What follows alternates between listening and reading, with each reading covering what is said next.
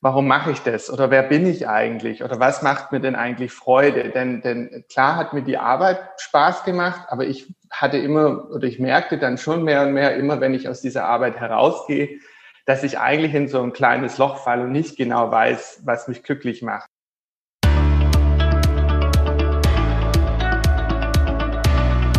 Hallo und herzlich willkommen zum Business Hippie Podcast, dein Podcast für berufliche Selbstverwirklichung und harmonischen Erfolg. Hier dreht sich alles darum, wie du Klarheit für deine Traumberufung bekommst. Mega stark, dass du wieder dabei bist. Ich bin der Ferdinand. Du siehst mich hier in meinem neuen Winterdomizil hier in Portugal im Südwesten von Portugal und das ist für mich ein ganz besonderer Moment, weil genau das habe ich mir seit vielen Jahren quasi vorgestellt, seit vielen Jahren ähm, affirmiert, sage ich jetzt einfach mal, oder visualisiert, dass ich eben irgendwann mal mit meinem Online-Business irgendwo am Strand sitze, mit meinem Laptop, ein schönes Strandhaus, da meinen Kaffee trinke und alles super ist und alles gut. Und da bin ich einfach auch so dankbar und habe jetzt auch in den letzten Tagen so eine große Demut gespürt, dass ich das wir es erschaffen haben und dass ich das erleben darf. Und ja, vor allem ist auch in diesen Zeiten ähm, ist es in Deutschland, denke ich mal, sehr herausfordernd. Auch da bei mir in Hamburg. Der Hamburger Winter, der ist jetzt ja ist eh nicht so prickelnd und jetzt auch unter den gegebenen Umständen noch viel weniger. Und ja, ich denke an euch, meine lieben Zuhörer. Äh, haltet die Ohren steif, sag ich mal so ganz blöd. Und ja, dass ihr, dass wir gemeinsam dann diese Zeit irgendwie doch irgendwie überstehen. Und ihr die Zeit irgendwie doch noch gut nutzt, ähm, ein bisschen besser als nur die, auf die ganze Zeit auf der Couch rumsitzen und Netflix zu schauen, dann noch lieber vielleicht einen schönen Podcast. Heute habe ich als Interviewgast den Julius Geis eingeladen. Der ist schon seit vielen Jahren erfolgreicher Unternehmer und hat seine eigene ähm, Marketingagentur auch nach seinen ganz eigenen Werten gegründet. Er sagte schon von Anfang an, er möchte da nicht mitmachen in, mit den ganzen anderen Business, Business Theater, mit Leuten, die die ganze Zeit nur Buzzwords umherschmeißen, sondern hat gesagt, ihm ist Menschlichkeit sehr wichtig und auch Verletzlichkeit. Und das ist eine Eigenschaft, da bewundere ich ihn sehr, denn bei mir in meiner Branche früher war von Verlässlichkeit oder sonst irgendwas überhaupt gar nicht zu denken. Das hätte ich mich niemals getraut, mich da irgendwie verletzlich zu, zu zeigen. Da musst du funktionieren, da musst du Leistung erbringen. Und er sagt aber, die Ironie daran ist, dass gerade wenn wir uns verletzlich zeigen, wenn da wirklich der Raum ist, sich verletzlich zu zeigen, dass wir dann da gerade noch viel besser funktionieren können und dass wir da auch dann noch viel bessere Leistungen bringen können. Teile mit mir gerne deine Erkenntnisse von diesem Interview gerne auf YouTube oder auf den heutigen Post auf Facebook und da freue ich mich sehr von dir zu hören. Mein heutiger Gast ist seit über zwölf Jahren erfolgreicher Unternehmer. Er bezeichnet sich selbst als Brand, als Brand Ästhet. Sehr interessant. Und sein Warum ist es quasi, ähm, liegt quasi darin aus in der Neugier für den Menschen und die Menschen quasi dazu zu begleiten, das Unmögliche möglich zu machen und mit ihnen eine Marke zu entwickeln, die auch noch die Seele füllt und nicht nur den Geldbeutel. Und damit heiße ich herzlich willkommen im Business Hippie Podcast Julius Geis. Guten Morgen. Guten Morgen. Ja, bei dir ist äh, morgen und für all die, die uns jetzt auf YouTube anschauen, bei mir ist es schon Nacht, weil wir haben ein bisschen Zeitverschiebung, ganz dezent. Zwölf Stunden hast du gesagt oder, oder, oder elf Stunden? Genau, jetzt sind es elf Stunden in der genau. Winterzeit. Du bist in Hawaii und ich bin hier im Südwesten von Portugal. Und wir haben es ja auch schon im Vorgespräch auch schon ein bisschen gesprochen und das, das, was mich bei dir ganz interessiert hat, war eben die Tatsache, als du mich quasi angefragt hast für den, für den Podcast, habe ich jetzt erstmal auch geschaut, was machst du da eigentlich genau? Und da bin ich dann auf deine ähm, Webseite drauf und konnte da, wurde da jetzt erstmal gar nicht so schlau. Dachte ich erstmal so, was ist das denn? Ich meine, ein, eine Webseite soll ja so das ähm, Aushängeschild sein und im Marketing habe ich auch gelernt, die Grund, die ähm, durchschnittliche Betrachtungsweise von einer Webseite liegt bei gerade mal drei Sekunden. Das heißt, wenn ein Interessent gerade mal drei Sekunden auf der, der Webseite schaut und da nichts Relevantes gefunden hat, dann geht er, geht er quasi weg. Und das habe ich dich dann auch dann gefragt, du, ähm, deine Webseite, ganz ehrlich, ich wurde daraus überhaupt gar nicht schlau. Und was ich da bei dir ganz interessant fand, war die Aussage, ja, das ist auch so gewollt. Ähm, das ist auch so ein bisschen extra. Ich arbeite auch nicht gerne mit jemandem, mit ähm, jedem zusammen. Und das mhm. fand ich, fand ich ja erstmal jetzt ganz interessant. Das ist ja eigentlich ein bisschen untypisch für eine Marketingagentur. Kannst du uns da mal ein bisschen mehr darüber erzählen? Mhm. Ja, gerne. Also, also es wäre jetzt natürlich, natürlich möchten wir, dass, dass, äh, dass Menschen, die unsere Seite besuchen, auch ähm, ein bisschen auf unserer Seite bleiben und sich damit auseinandersetzen. Aber ich glaube, da steckt ja genau das Problem, dass wenn du auf, auf normale Webseiten kommst, auch von anderen Agenturen oder, oder Marketingdienstleistern, dass sie doch eigentlich, wenn wir ehrlich sind, alle dasselbe sagen. Also wir benutzen alle dieselben Worte, die mehr oder weniger auch undefiniert dann da im Raum stehen. Also ich mache Social Media Marketing, ich mache irgendwie Advertisements, ich helfe deiner Marke ganz groß rauszukommen, ich steige deine Umsätze, was auch immer diese Versprechungen und Worte sind wenn du so querbeet mal durch, durch Marketing-Webseiten gehst, dann sagen die immer alle dasselbe. Und ja. als wir, als wir eine, das ist die, der, der Name des Studios, ähm, neu aufgelegt haben, war uns ganz wichtig, eben in diese, in diese menschliche Verbindung zu gehen. Also uns mal wirklich daran zu halten, nicht diese Worte zu benutzen, um dennoch zu erzählen, was wir eigentlich tun und was uns bewegt und wo wir glauben, der Mehrwert ist. Und so ist dann einer entstanden, auch diese Website entstanden. Und wie jetzt auch dein Eindruck ist, das bist auch nicht der Erste. Das heißt, du kommst dann da drauf und denkst erstmal, was reden die denn da? Also warum reden die jetzt von der Seele? Wieso reden die jetzt vom Herzen? Wieso reden die jetzt von diesen ganzen menschlichen Dingen? Ich dachte, die verkaufen mir irgendwelche Werbung. Und ich finde das nicht. Also du, du suchst, dein Hirn sucht vergeblich nach diesen Buzzwords, an denen du dich dann orientierst und sagst, ah, Schublade auf und rein damit. Und die findest du bei uns nicht. Und das ist eben bewusst, weil wir möchten, dass wir Menschen anders berühren, mit anderen Worten auch viel tiefer berühren. Und die Verbindungen, die wir dadurch aufbauen, glaube ich, sind dann auch tiefer und nachhaltiger wie die, die uns einfach nur schnell in eine Schublade stecken wollen. Und so ist die Idee dieser Seite entstanden. Wie ist das da bei deinen Klienten angekommen? Also ich meine, die Kunden, die wir haben, die, für die ist das jetzt kein großer Schock, weil die, die haben ja mit uns auch schon davor zusammengearbeitet und das, was wir da zum Ausdruck gebracht haben, war auch davor schon da. Wir haben es uns nur nicht getraut. Also wir haben auch in unseren vorherigen Seiten, On Any Given Monday hieß die Agentur, die ich 2010 gegründet habe. Und die war schon ein bisschen atypischer. Also die hat schon diese Worte benutzt, die hat so einen gewissen Jargon benutzt. Wir haben auch versucht, Prozesse immer aufzuzeichnen. Das ist ja gerade dann, wenn man in Consulting geht, immer total super. Man braucht irgendwelche äh, Informationsgrafiken, man braucht irgendwelche Workflows und, und, und auch da, wenn du ganz ehrlich bist und dir diese Prozesscharts mal anschaust, die sagen ja nichts aus. Da steht einfach nur eins, zwei, drei, vier, fünf, wenn man das mal übersetzt und mehr aber auch nicht. Aber es sieht halt, es sieht halt organisiert aus, es sieht professionell aus und es schafft dann ein gewisses Vertrauen. Und daher war es jetzt für meine Kunden kein Schock. Ich glaube, die fanden das, okay, jetzt so, so sind sie halt. Äh, aber für die, die uns das erste Mal kennenlernen, da, das ist einfach überraschend. Und da gibt es, glaube ich, viele, die das albern finden, die dann auch nicht genau wissen, was sie damit eigentlich anfangen sollen. Was wollt ihr denn jetzt von mir eigentlich? Aber es gibt auch die, die es eben interessant finden und, und dann viel mehr über eine, ähm, über eine Emotionalität in die Verbindung gehen. Also nicht, ähm, oh, der hat, was ich brauche, sondern da spricht mich was an. Das finde ich intelligent, das berührt mich. Und darüber entstehen dann auch Kontakte. Wie kann ich mir jetzt deine Arbeit da ganz konkret vorstellen? Also du hast jetzt auch schon für ganz große Firmen gearbeitet, wie warst auch viele Jahre bei äh, Microsoft gewesen und mhm. kennst ja quasi schon diese ähm, ganze diese äh, ganze Businesswelt in- und auswendig und hast dich jetzt ja auch ganz bewusst entschieden, auch jetzt mal ganz bewusst andere Wege zu gehen. Mhm.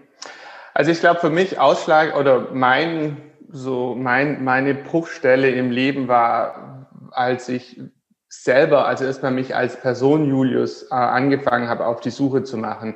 Du hast gerade angesprochen, ich habe mich sehr früh selbstständig gemacht mit 21 und ähm, war da auch dann wirklich Feuer und Flamme für diese Ideen. Also ich habe zu der Zeit zum Beispiel meinen ersten E-Commerce-Store selber programmiert und aufgesetzt für eine, für eine amerikanische Snowboard-Marke in Europa. Wir haben äh, eigene äh, Snowboard-Stores gehabt. Wir haben einen Vertrieb aufgebaut und solche Sachen. Und Marken haben mich immer, haben mich immer fasziniert. Also auch dieser Kult von Marken, gerade jetzt so in diesem Snow, Skate, Surf, das ist ja einfach sehr kultgetriebene Marken. Das heißt, du hast, wir nannten das immer dieser Core, das ist also eine, eine, eine Ansammlung von Menschen, meistens sehr klein, die aber mit sehr viel Leidenschaft dahinter sind.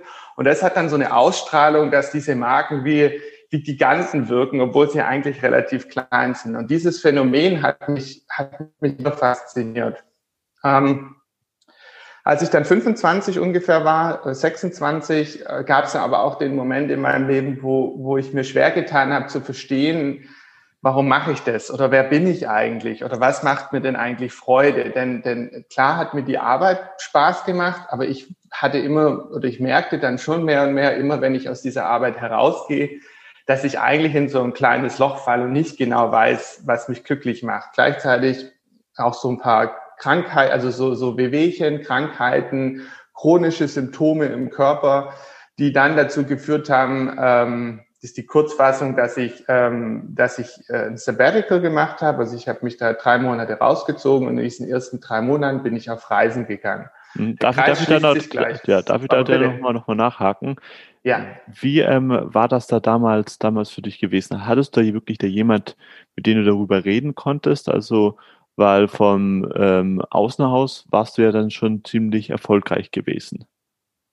Ja, äh, ja, also beides. Ähm, ähm, ich, da, ich hatte eine, ähm, ich habe schon als Teenager äh, in, der, in, der, in der Endphase meiner Schule eine, eine, äh, eine Jugendpsychotherapeutin besucht und ähm, ich habe dann im jungen Erwachsenenalter so eine Art spirituelles Coaching gemacht. Also es war jetzt keine klassische Psychotherapie, es war ein Mensch, der ähm, selber viel gereist hat und so eine Mixtur an unterschiedlichen, sage ich jetzt mal, Lebensphilosophien in, in eine Art Coaching gepackt hat. Und der hatte mich damals, oder mit dem habe ich mich damals ausgetauscht, hatte aber auch Freunde, die in ähnlichen spirituellen äh, Entwicklungen schon waren. Also mein Bruder zum Beispiel hat damals schon angefangen, tibetisches Heilen, hat angefangen mit äh, Klang und, und, und anderen Heilmethoden, hat angefangen, Quanten, äh, Quantenheilen und solche Geschichten zu machen mit Richard Bartlett.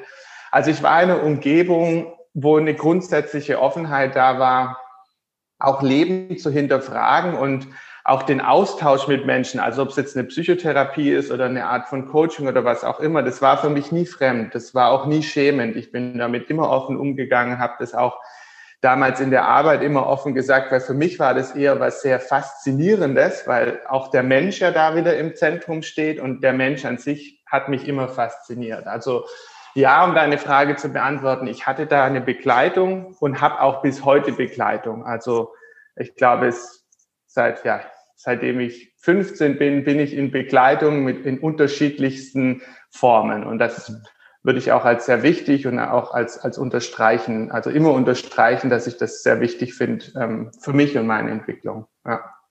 Das kann ich mir vorstellen, dass vielleicht vor allem in der Businesswelt die Menschen da nicht so offen und nicht so verständnisvoll darauf reagieren. Ja, auch hier muss ich sagen, also klar, du bindest es ja nicht jetzt, es ist jetzt nicht so, du fängst jetzt kein Gespräch an, hallo, ich bin der Julius und ich bin in einer spirituellen, äh, äh, in einem spirituellen Coaching. Das ist klar, das machst du nicht. Ich muss aber sagen, dass ich sehr viele Menschen kennengelernt habe, auch in meinem Business-Umfeld, die ich da auch ehrlich gesagt inspirieren konnte. Also sich, die fanden das spannend. Also ich bin auch ein Mensch, der sich leicht tut, eine gewisse Intimität äh, zuzulassen. Also ähm, zu, zu, zu teilen, was mich betrifft, wie es mir gerade geht. Ja, auch anfangs die Frage, wie geht's dir? Da hört man von mir durchaus, ja, nicht so gut oder heute eigentlich nicht mein Tag oder das beschäftigt mich gerade. Also daher öffne ich da oder habe ich da schon immer sehr früh auch so einen Zugang eröffnet, dass man mal nachfragen kann und, und habe dann eigentlich festgestellt, dass sehr, sehr viele auch schon damals, also es muss man jetzt immer wieder sagen, das war ja so 2000, 2006, 2007, dass da eigentlich ein Interesse da war. Das hat sich jetzt in den letzten zehn Jahren deutlich verstärkt. Also heute ist es ja gang und gäbe, dass wir uns auch mit in, auf Gründungsebene über Meditationen, über, über Arten unterhalten können, wie wir unsere Work-Life-Balance, wie wir unseren Stress minimieren, Leistungsoptimierung, was auch immer es ist, aber es ist sehr gängig geworden. Aber schon damals, so in der zweiten Ebene, kann ich nur für mich wiedergeben, war eigentlich, habe ich sehr viel Positives erfahren, sehr viel Interesse erfahren. Ich habe es nie, dass einer gesagt hat, das ist doch, ist doch Mist, geh mir da weg oder so. Mhm. Also ich finde, das ist auch, das, das ähm, gefällt mir auch deshalb so gut, was du da sagst, weil du dich auch wirklich traust, auch verletzbar zu sein. Und auch wirklich auf die Frage, wie geht's dir? Das ist ja ähm, der meiste, äh, meistens ja nur eine quasi etwas längere ähm, Form von Hallo, guten Tag, dass mhm. du auch da dich traust, auch da wirklich da ehrlich zu, zu antworten. Und mhm. dass, dass, dass, dass es auch okay ist, mal, dass man mal nicht einen Tag so super performen kann oder dass es einmal einen Tag nicht so gut geht. Das ist auch in der Persönlichkeitsentwicklungsszene oder in der Weiterentwicklungsszene auch so ein Ding, wo eigentlich jeder nur total shiny sein möchte und immer bloß motiviert. Das ist, mhm dass es aber einfach nicht geht. Und ich mhm. finde, so, so etwas braucht es in der Arbeitswelt viel mehr, also Raum für wahre Verletzlichkeit. Mhm. Ja, also ähm, ich, ich, ich stimme dir zu, weil, weil, weil dadurch erlaubst du dir eigentlich Mensch und auch vollständig du selbst zu sein. Und das ist ja auch, was wiederum Arbeitnehmer von ihren Mitarbeitern also wenn, wenn du das, wenn du diese Kultur schaffst, bekommst du erstaunlicherweise viel, viel mehr. Also wenn du erlaubst, Menschen auch ähm, verletzlich zu sein, äh, dann, ich hatte jetzt das englische Wort und deswegen habe ich kurz gestottert, wenn du jetzt erlaubst, Menschen verletzlich zu sein, dann fühlen sie sich eben wahrgenommen als Mensch. Und wenn du dich als Mensch wahrgenommen fühlst, dann fühlst du dich wohl und darüber entsteht auch eine Form von Leistung, Kreativität, Zugang zu dir selbst, das dann auch Arbeitgebern sehr profitiert. Also ich würde dir da zustimmen und ich denke auch, dass Unternehmen da noch ein bisschen Nachholbedarf haben, diese Kulturen zu schaffen. Mhm. Was denkst du, wo wird sich jetzt da der Markt oder unsere Unternehmenskultur, die Arbeitskultur ganz allgemein jetzt in den nächsten Jahren hin entwickeln? Ja, ist schwer zu sagen. Ich bin da ein bisschen skeptisch. Also es gibt ja doch Bewegungen auf der einen Seite, die jetzt ganz viel Offenheit zulassen. Also ein Freund von mir, der Lasse Reingans zum Beispiel, hat, der, der hat ein Buch geschrieben über die äh, fünf Stunden, den Fünf-Stunden-Tag. Ich weiß nicht, ob wir oder deine Zuschauer davon von gehört haben. Ähm, da hat er sehr viel bewegt, hat wirklich auch sehr viel Öffentlichkeit äh, bekommen, also öffentliche Wahrnehmung darauf, dafür bekommen. Ähm, es gibt natürlich jetzt durch Corona und auch schon davor ganz viele Unternehmen, die sich da ähm, non-lokal, also remote aufstellen und die das dann, die da den Arbeitnehmern und Arbeit, äh, die den Arbeitnehmern dann gewissen Freiraum schaffen. Ich habe aber, das sind, wo meine Skepsis anfängt oder wo ich anfange skeptisch zu werden, ist, ich habe nie das Gefühl, dass das aus einem Kulturverständnis kommt. Ich habe immer das Gefühl, dass das aus einem Maßnahmenverständnis kommt. Und das ist ein deutlicher Unterschied, denn eine Maßnahme kommt immer aus einer aus einem aus was Reaktivem und es ist weniger gestaltend, weil ich überzeugt bin, etwas zu tun und weil ich auch ein langfristiges Ziel damit habe. Und heute würde ich sagen, mein Eindruck ist zumindest, dass, dass ein Großteil dieser Unternehmen Remote auch toll findet, weil sie sich enorm viel Geld sparen. Das ist aber kaum Kultur. Also das hat wenig mit Kulturverständnis zu tun auf einer menschlichen Ebene. Oder sie tun es, weil es äh, ein Trend ist. Und auch das finde ich zu, zu wenig. Also ich habe, ich, um es kurz zu machen, ich habe den Eindruck, dass zu wenig es aus einem wirklichen Kulturverständnis heraus machen und eher aus einem Maßnahmengefühl. Und daher bin ich, ich, bin ich noch unsicher, was da tatsächlich passiert. Hm. Ich meine, sind wir jetzt auch da, wegen diesen ganzen Umständen ja auch dazu gezwungen, auf Remote zu gehen. Und das ist jetzt wirklich da eine Situation, da, die, die, da, da, da waren wir noch nie. Und was denkst du, wie kann es trotzdem möglich sein, auch trotz dieser Umstände, auch ähm, dass jetzt dann alle remote arbeiten, dass trotzdem da nochmal diesen Schlenker hinzukriegen, dass wir das dann doch mit Kultur eben ähm, machen können. Also so, ja. Ja, Kultur kann ja, kann ja sowohl gestaltet werden, also aktiv, zum Beispiel jetzt aus, von dem Unternehmenskern heraus. Kultur kann ja aber auch vom Außen einfach verändert werden. Und, und ich bin, denke schon, dass da natürlich auch sich ganz viel auf dieser passiven Aktivität verändert. Also durch das, dass der Umstand ist, verändern sich, der Mensch passt sich an, dadurch gibt es auch eine Veränderung der Kultur. Es hat ja aber jetzt eher was mit der Nachhaltigkeit zu tun. Ne? Also wenn du, ich glaube eben daran, wenn du etwas aus dir heraus veränderst, jetzt können wir auch die Parallel, eine Parallele aufmachen zur Persönlichkeitsentwicklung, machst du das aus einer Eigenmotivation heraus, ist das Ergebnis immer nachhaltiger und effektiver, wie wenn du das aus einer Fremdmotivation rausmacht. Und ähnlich würde ich das jetzt mal für Unternehmenskulturen beschreiben. Daher, klar, wird das sich jetzt, wird sich das verändern und der Mensch wird auch, wird auch in der Lage sein, sich der Situation anzupassen. Ob es, ob daraus eine Stärke entsteht, das würde ich jetzt immer noch mal bezweifeln. Das, das wird, glaube ich, die Zeit zeigen hm. und wie die Unternehmen dann da tatsächlich mit umgehen. Nach welcher Kultur oder nach welchen Werten möchtest du jetzt denn noch weiter dein eigenes Business formen? Also wir haben von, von Anfang an war uns wichtig, dass du diese persönliche Freiheit, persönliche Freiheit und, und beruflicher Erfolg, dass das Hand in Hand geht. Und was für uns persönliche Freiheit bedeutet, ich, ich spreche jetzt für mich, das ist natürlich für jeden meiner Kollegen und Kolleginnen ein bisschen ein, ist ein bisschen anders, ist, ist, ist für mich ist es einfach, ich selbst zu sein, ähm, eine gewisse Flexibilität zu haben, ähm, meine, meine, meine Werte zum Ausdruck bringen zu können, ohne mich da in in gewisse Raster, in gewissen oder in gewisse Raster einsperren zu lassen.